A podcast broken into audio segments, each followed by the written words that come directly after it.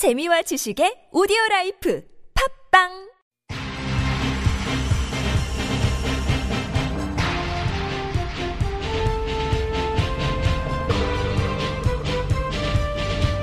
색다른 시선 김종배입니다.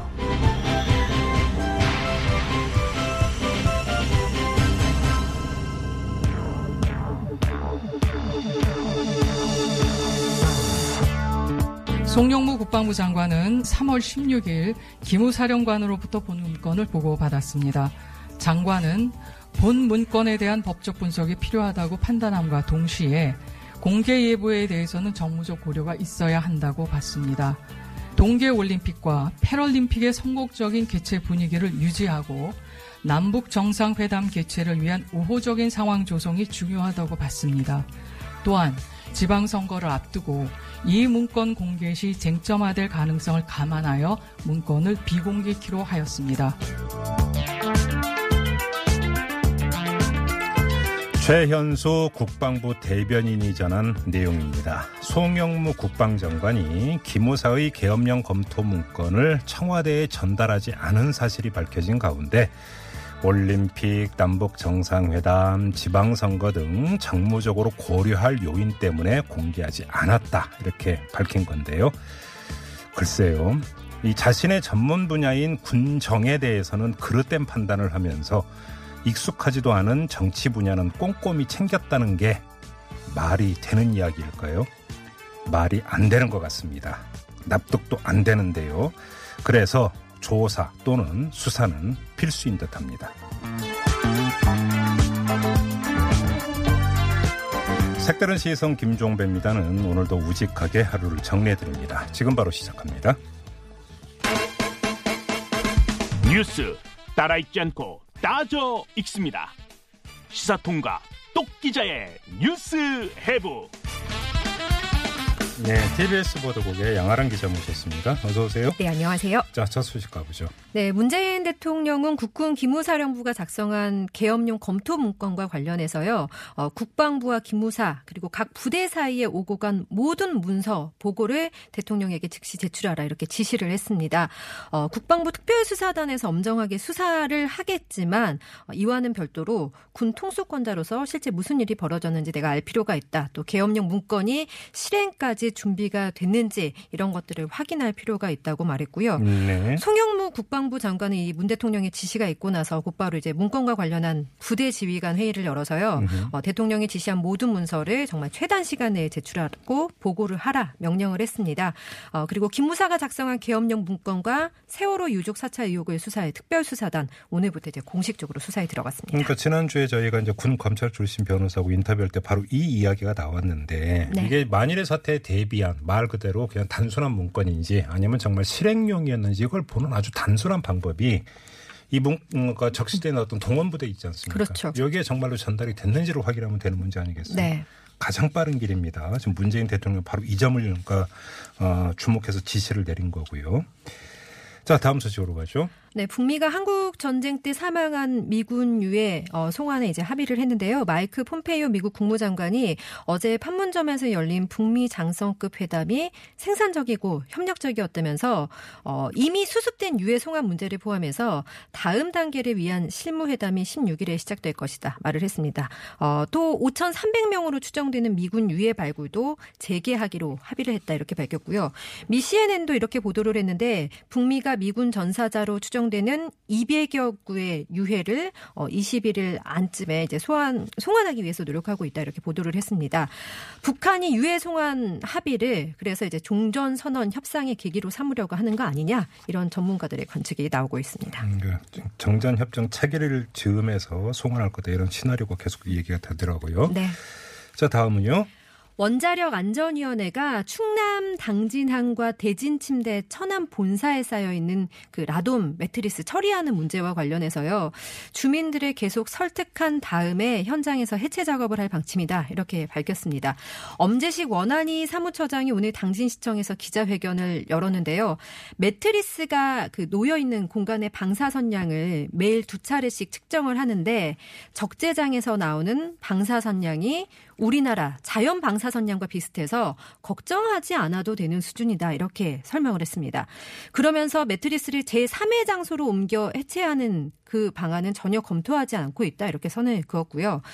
전국에서 지금 수거된 대진 침대 매트리스가 대진 침대 천안 본사에 2만 4천여 개가 쌓여 있고요. 당진안 고철 야적장에 1만 7천여 개가 쌓여 있는데 당초 원안위가 지난달 22일에 당진 주민들과 합의를 하면서 원래는 당진항에 있는 매트리스를 어제까지 타 지역으로 옮기기로 했거든요. 그런데 이제 장마 때문에 매트리스 반출이 늦어졌는데 이 때문에 해당 지역 주민들이 오는 금요일까지 반출 기한에 닷새 연장하기로 결정을 했습니다. 아무튼 이제 주민들 반발도 계속되어 왔는데 주민 한 분 연결하겠습니다. 김문성 충남 당진시 송악읍 고대1리 2장 김문성 이장님 연결하죠. 여보세요.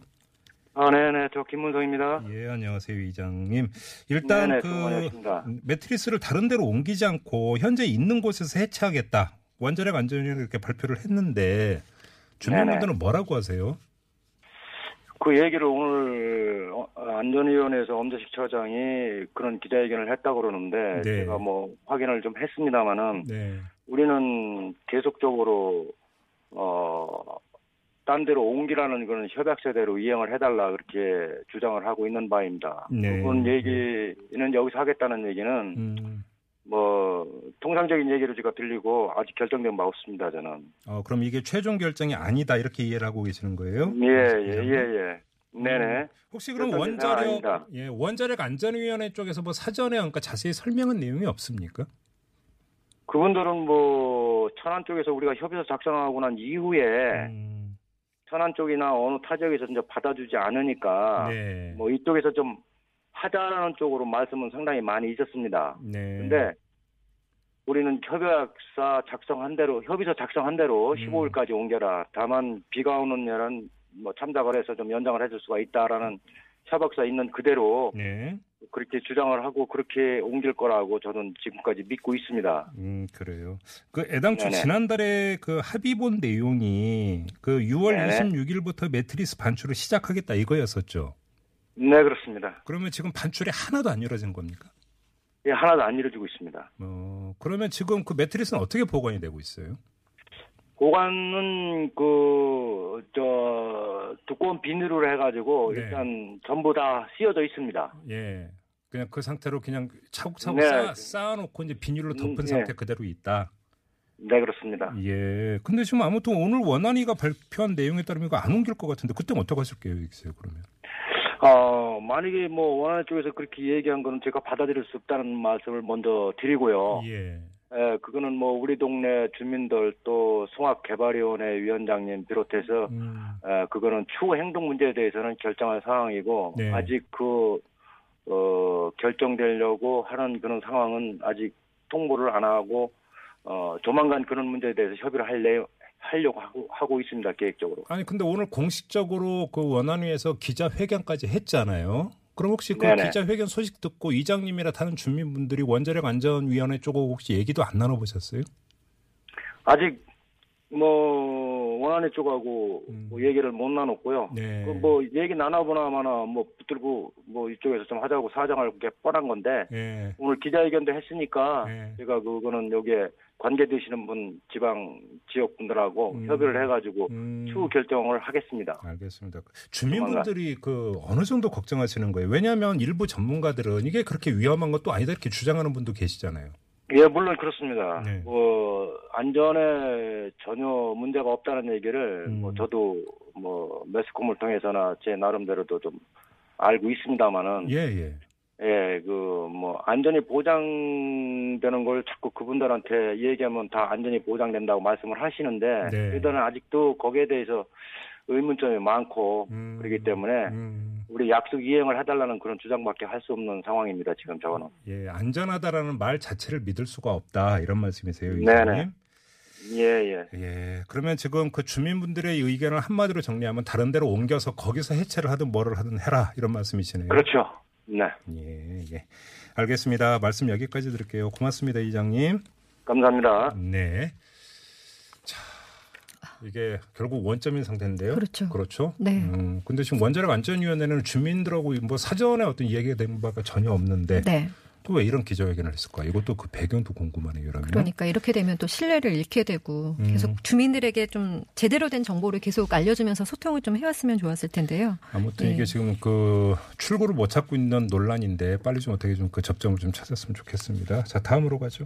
네, 내년도 최저임금이 올해보다 10.9% 오른 8,350원으로 이제 결정이 됐죠. 네. 이와 관련해서 문재인 대통령이 최저임금위원회의 결정을 존중한다면서 이번 결정으로 2020년 최저임금 10,000원 달성 사실상 어려워졌고 결과적으로는 대선 공약을 지키지 못한 것이 되는데 이에 대해서 사과드린다 이렇게 말을 했습니다. 네. 문 대통령이 최저임금 인상은 정부의 의지만으로 할 수 있는 일이 아니라면서 최저임금 인상폭을 우리 경제가 감당해낼 수 있도록 노사정 모두 노력해달라 이렇게 당부를 했습니다. 네. 노동계는 공약이 물 건너갔다 이렇게 반발을 하고 있고요. 경영계도 최저임금 인상 감당할 수 없다 이러면서 또 반발을 하면서 양쪽이 반발하는 상황입니다. 그러니까 지금 노사가 반발하고 있을 뿐만 아니라 정치권에서 이제 당별로 또 이제 그 논란이 시작이 됐던데요. 요 문제는 뉴스웨브 끝나는 대로 2부에서 여야 의원 차례로 연결할 계획입니다. 잠시만 기다려 주시고요. 자, 다음 소식은요. 네, 김상조 공정거래위원장은 최저임금 인상으로 생기는 하도급 업체 그리고 가맹점주의 부담을 덜어주기 위한 방안을 오늘 발표를 했는데요. 네. 내일부터 그 개정된 하도급법이 시행이 되는데 이에 따라서 중소하도급 업체가 인건비나 임차료 같은 각종 경비가 오를 경우에는요. 대기업 등 원사업자에게 납품 단가를 올려달라 이렇게 요청을 할 수가 있습니다. 7%인가 그렇죠. 네. 네. 그런데 이제 이런 요청하기가 좀 현실적으로 쉽지는 않겠죠. 근데 이런 것들을 감안해서 하도급 업체를 그 중소기업 협동조합이 대신해서 요청을 할 수가 있습니다. 그리고 이 증액 요청을 받은 대기업 등 원사업자 같은 경우는 10일 이내에 협의를 시작해야 되는데 그렇지 않으면 시정명령이나 과징금 부과 같은 제재 조치를 또 받게 됩니다. 그리고 내일부터는 가맹거래법, 개정된 가맹거래법도 시행이 되는데요. 이에 따라서 최저임금이 오르면 가맹점주가 역시 본부에다가 가맹금을 내려달라 이렇게 요청을 할 수가 있습니다. 그리고 본부는 10일 이내에 협의를 시작하도록 해야 됩니다. 네. 그리고 하반기에는요. 가맹점주가 아닌 가맹점주 단체가 거래 조건 등을 협의하기 위해서 본부에 요청을 해도 반드시 협의를 하도록 하는 내용을 법에 규정할 계획인데요. 지금은 본부 같은 경우가 뭐 단체를 협상 대상으로 인정하느냐 안 하느냐 뭐 이제 그런 문제가 지금 논란이 이렇게 되고 있습니다. 그리고 공정위가 외식업과 편의점 분야의 가맹본부 이들에 대한 불공정 행위에 대한 조사도 시작을 했습니다. 네, 그리고요. 그리고 전국 편의점 가맹점 협회가 최저임금 인상에 동맹휴업 하겠다 할 수도 있다 이런 가능성을 내비쳤는데 단체 행동에는 나서지는 않았습니다. 그렇지만 계속해서 업종별로 지역별로 최저임금을 차등 적용해야 된다 이렇게 주장을 하고 있는데요. 또 편의점 본사에 내는 가맹 수수료, 카드 수수료를 인하해 줄 것도 요구를 하고 있고요. 근접 출점을 즉각 중단해 달라 이것도 요구를 하고 있는데 지금은 그 반경 250m 내에서 같은 브랜드 출점에 대해서만 금지를 하고 있습니다. 네. 그런데 이제는 다른 브랜드의 출점도 금지하도록 더 강화해야 된다 이런 뜻이고요. 그러니까 지금은 250m 내에서는 뭐 A 브랜드가 있으면은 A 브랜드는 안 되지만 B 브랜드는 또 된다는 거죠. 이런 입장들을 가맹본부에 전달을 하고 협의를 시작한다는 방침입니다. 알겠습니다. 자, 잠시 전하는 말씀 듣고 이어가죠.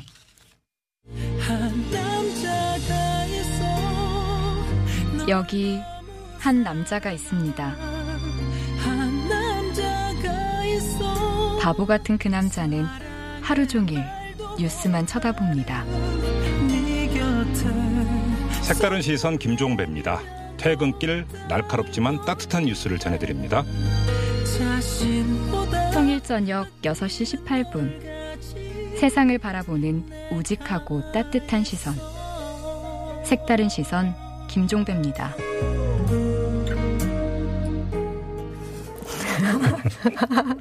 아, 이거 듣고 굉장히 공감하셨나 봐요. 살짝 미소를 지으시는데요. 처음 들어봤어요. 아, 네. 근데 정말 딱 맞아요. 하루 종일 뉴스만 쳐다보시잖아요. 뭘 하루 종일 뉴스만 봐요. 안 봐요. 그러면 네. 뭐도 하시나요?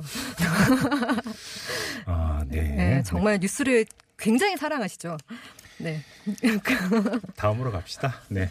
자, 다음 뉴스는. 아, 정말 따뜻한 남자처럼 비춰지네요. 아니, 뉴스를 전하시는 네. 양아람 기자가 이렇게 말씀하시면 안 되죠. 네. 아, 아니요. 네. 네. 아유, 할 말이 없네요. 네. 똑같죠? 네. 한 남자가 있습니다. 뉴스만 쳐다보는. 예, 색다른 시선 김종규입니다. 많이 네. 사랑해 주십시오. 네. 뉴스만 아는 남자입니다. 네. 네. 자, 다음으로 가주세요. 네. 다음 소식. 네. 강원랜드 채용비리 수사단이 채용 청탁 혐의를 받고 있는 자유한국당 권성동, 염동열 의원을 불구속 상태로 재판에 넘겼다. 이런 소식인데요.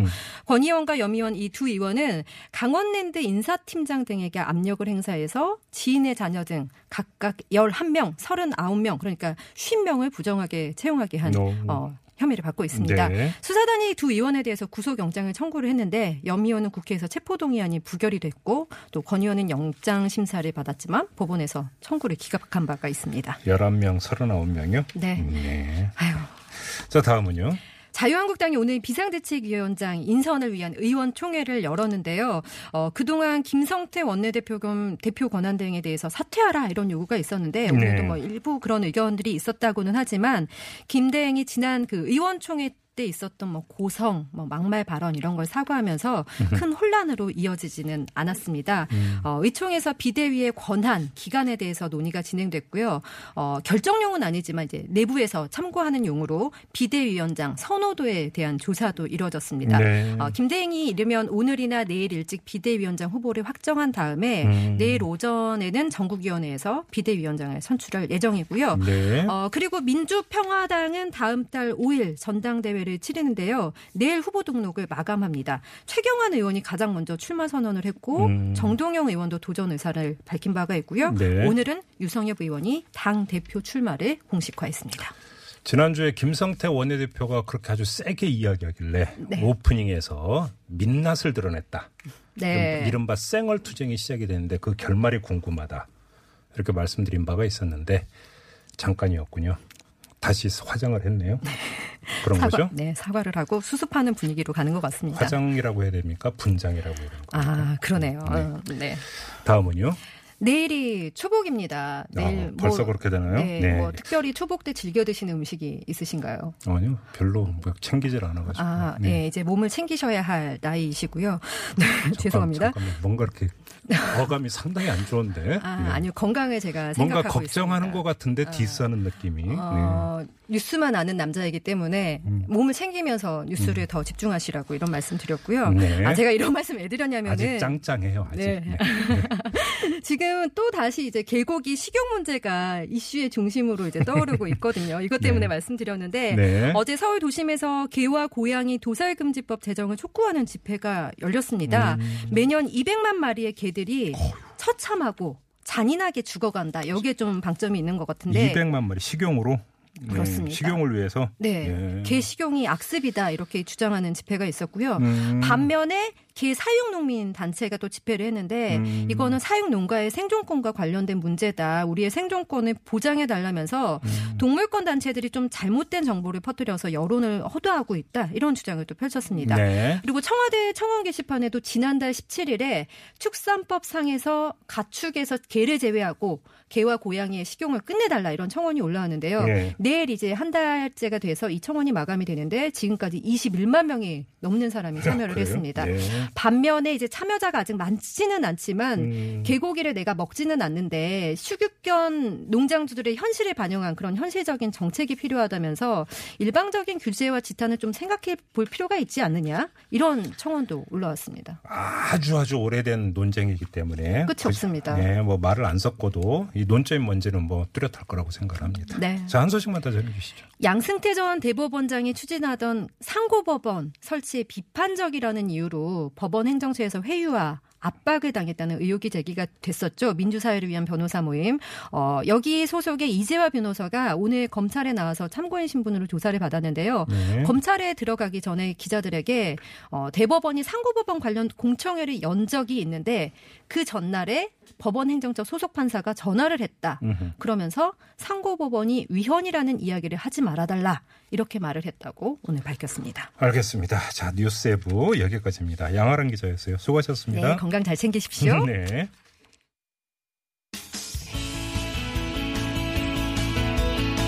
청취자 여러분의 다양한 의견이 모여 색다른 시선이 만들어집니다. TBS 앱으로 방송 들으시면서 바로바로 의견 보내주실 수 있는데요. 앱을 통해 참여가 어려우신 분들은 50원의 유료 문자, 우물정 0951이나 카카오톡 플러스 친구를 통해서도 참여하실 수 있습니다. 여러분만의 색다른 시선 기다립니다.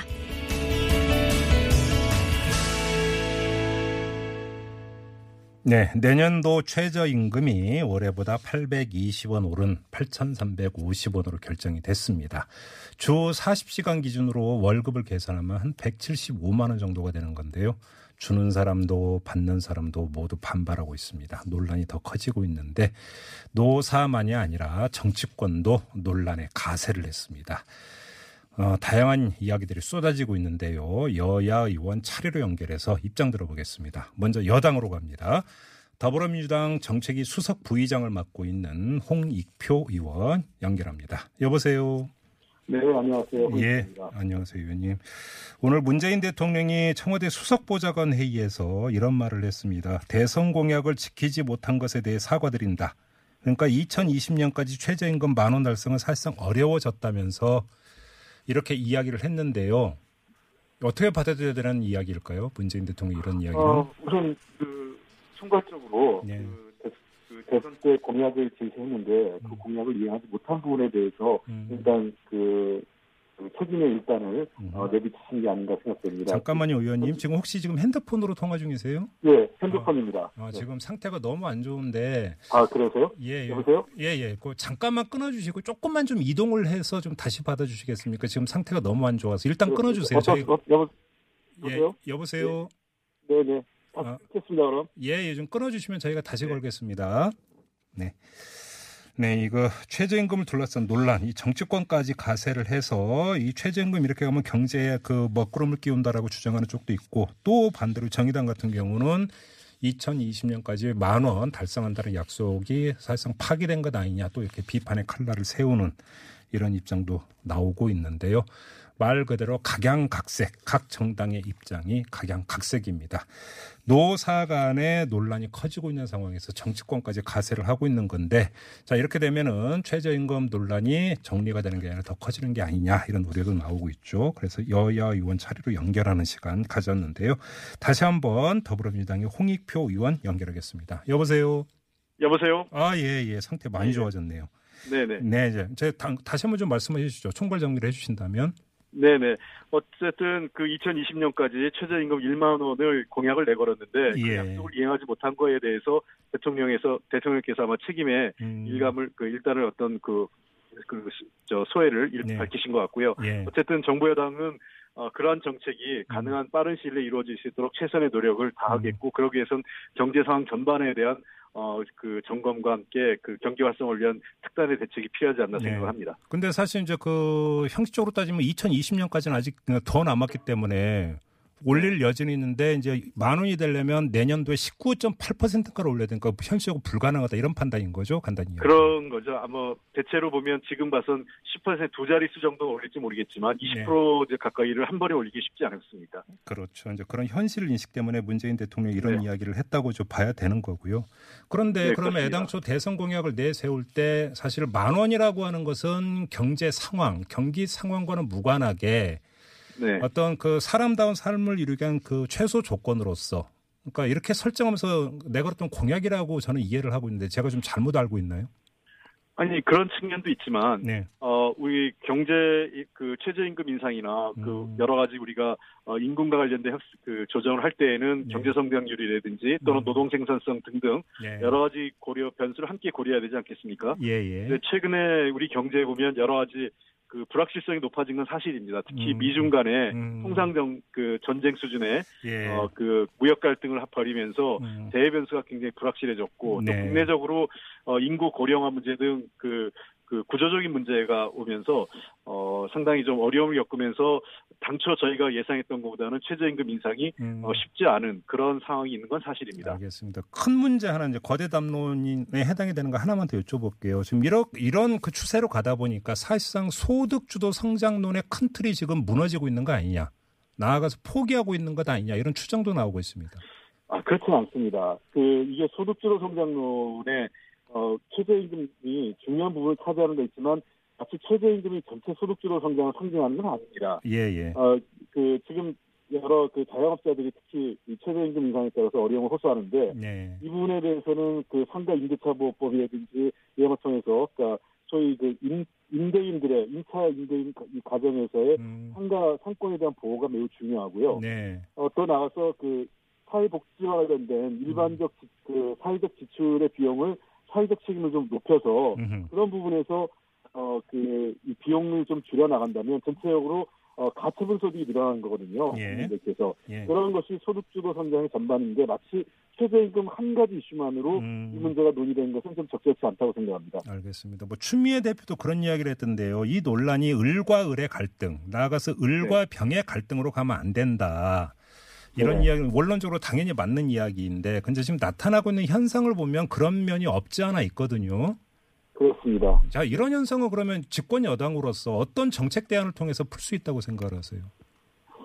아까 제가 말씀드렸지만 가장 중요한 게 이 중소기업이나 어떤 영세기업 입장에서는 네. 대기업으로부터 이윤이 아래로 흘러내려가야 되는데 그렇지 않거든요. 이게 네. 바로 저희가 지금 강조하고 있는 공정성장의 문제입니다. 네네.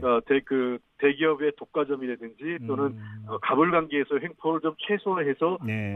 이 중소기업들이 일한 만큼 이윤을 창출할 수 있는 구조를 만들어야 되고요. 예. 그다음에 일반 가맹업점이라든지 자영업자 같은 경우에는 상가 임대차 보호 또는 프랜차이즈의 횡포 등을 좀 우리가 최대한 억제함으로써 네. 자영업자들의 이득을 소득을 좀 보장해주는 방법들이 같이 따라가야 되는데 네. 그동안 사실 국회에서 이러한 것들이 정상적으로 입법 과정이 이루어지지 못하면서 네. 사실은 굉장히 어려움이 가중된 건 사실입니다. 그러니까요. 이제 추미애 대표도 그런 이야기를 했던데요. 이래서 카드 수수료 문제라든지 상가 네. 임대료 문제가 풀려야 된다고 이야기를 했는데 예. 이게 지금 전부 다 국회를 거쳐가야 되는 사안인가요? 상가 임대료 같은 경우 상가 임대차 보호법이 개정이 돼야 되는 거죠.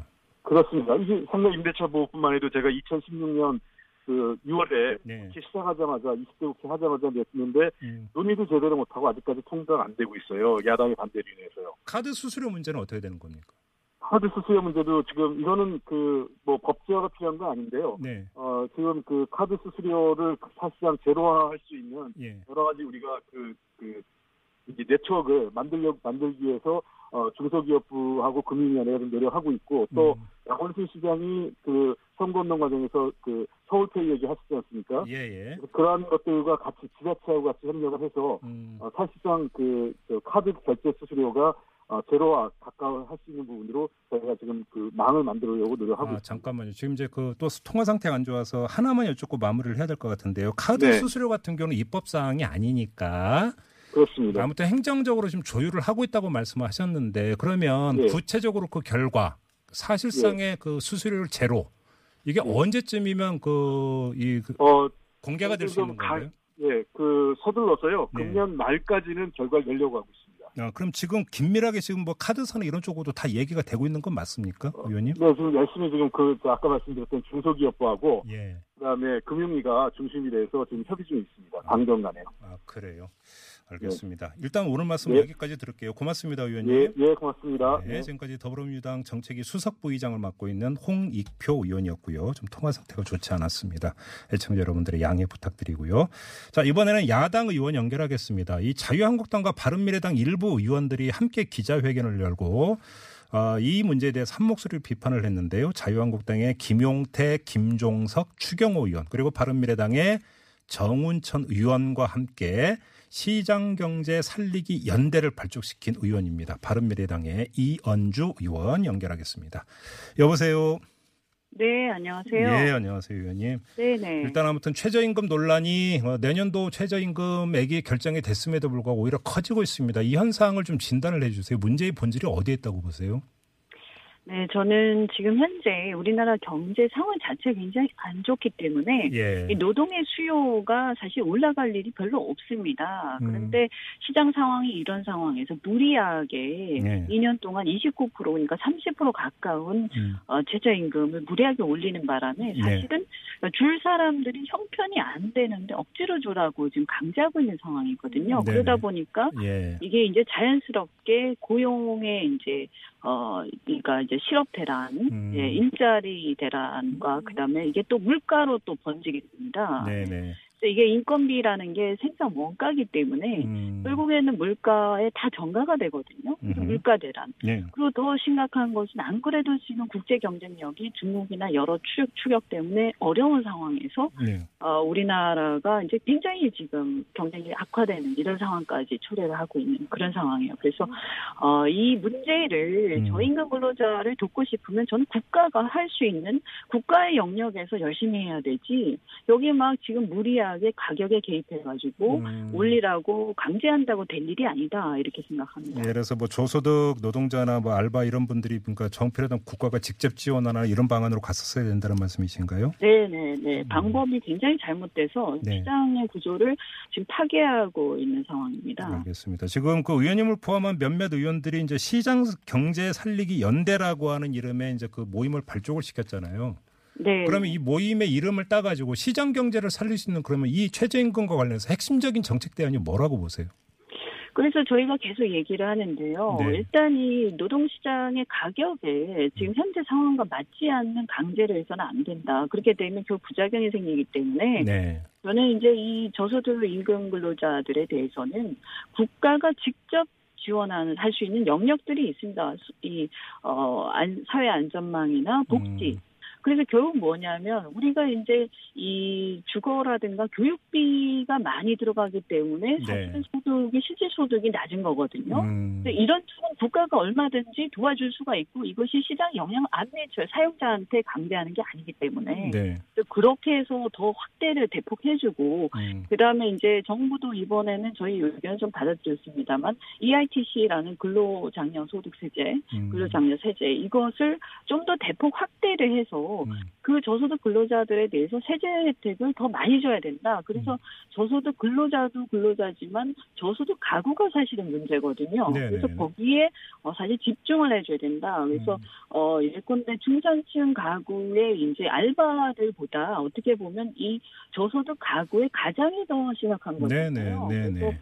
타겟팅해서 도와주는 게 훨씬 더 저소득층의 어떤 도와주는 효과가 훨씬 크다. 알겠습니다. 의원님 지금 말씀 알겠는데 그러니까 저소득 노동자들에게 직접 지원 폭을 늘려야 된다는데 반대할 사람은 없을 것 같은데요. 자, 네. 그러면 그 직접 지원을 늘리는 대신에 최저임금 네. 제도를 없애자는 겁니까? 아니면 인상폭을 확 낮춰야 된다는 주장인가요? 어떤 건가요? 저는 최저임금 제도 자체는 뭐 이미 이제 도입된 것이고요. 그렇지만 네. 문제는 이것이 이제 사용자들의 여건, 그러니까 우리나라 경제 상황에 맞게 올려야지 사실 이렇게 2년 동안 29%나 올리는 거는 세계에서 네. 유례가 없고요. 네. 지금 이미 이제 주휴수당을 포함하게 되면 10,000원이 넘습니다. 대개가요. 이런 상황은 지금 전 세계에서 가장 높은 최고 수준이 된 거예요, 실제적으로요. 네. 이게 우리나라의 여러 가지 이제 우리가 개방돼 있는 경제 속에 있는데 이래가지고 이걸 어떻게 할 것인가 참 좀 걱정이 많이 되죠. 지금 저 조금 전에 이제 더불어민주당의 홍익표 의원하고 인터뷰를 했는데 네네. 지금 그래서 뭐 소상공인이나 그러니까 영세 자영업자에 대한 지원책 중에 핵심적인 게 이제 그 상가 임대료 아니겠습니까? 그래서 네. 상가 임대차 보호법 개정이 필요한데 네. 야당이 협조를 안 해주고 있다 이런 말씀하셨어요. 어떻게 받아들이세요?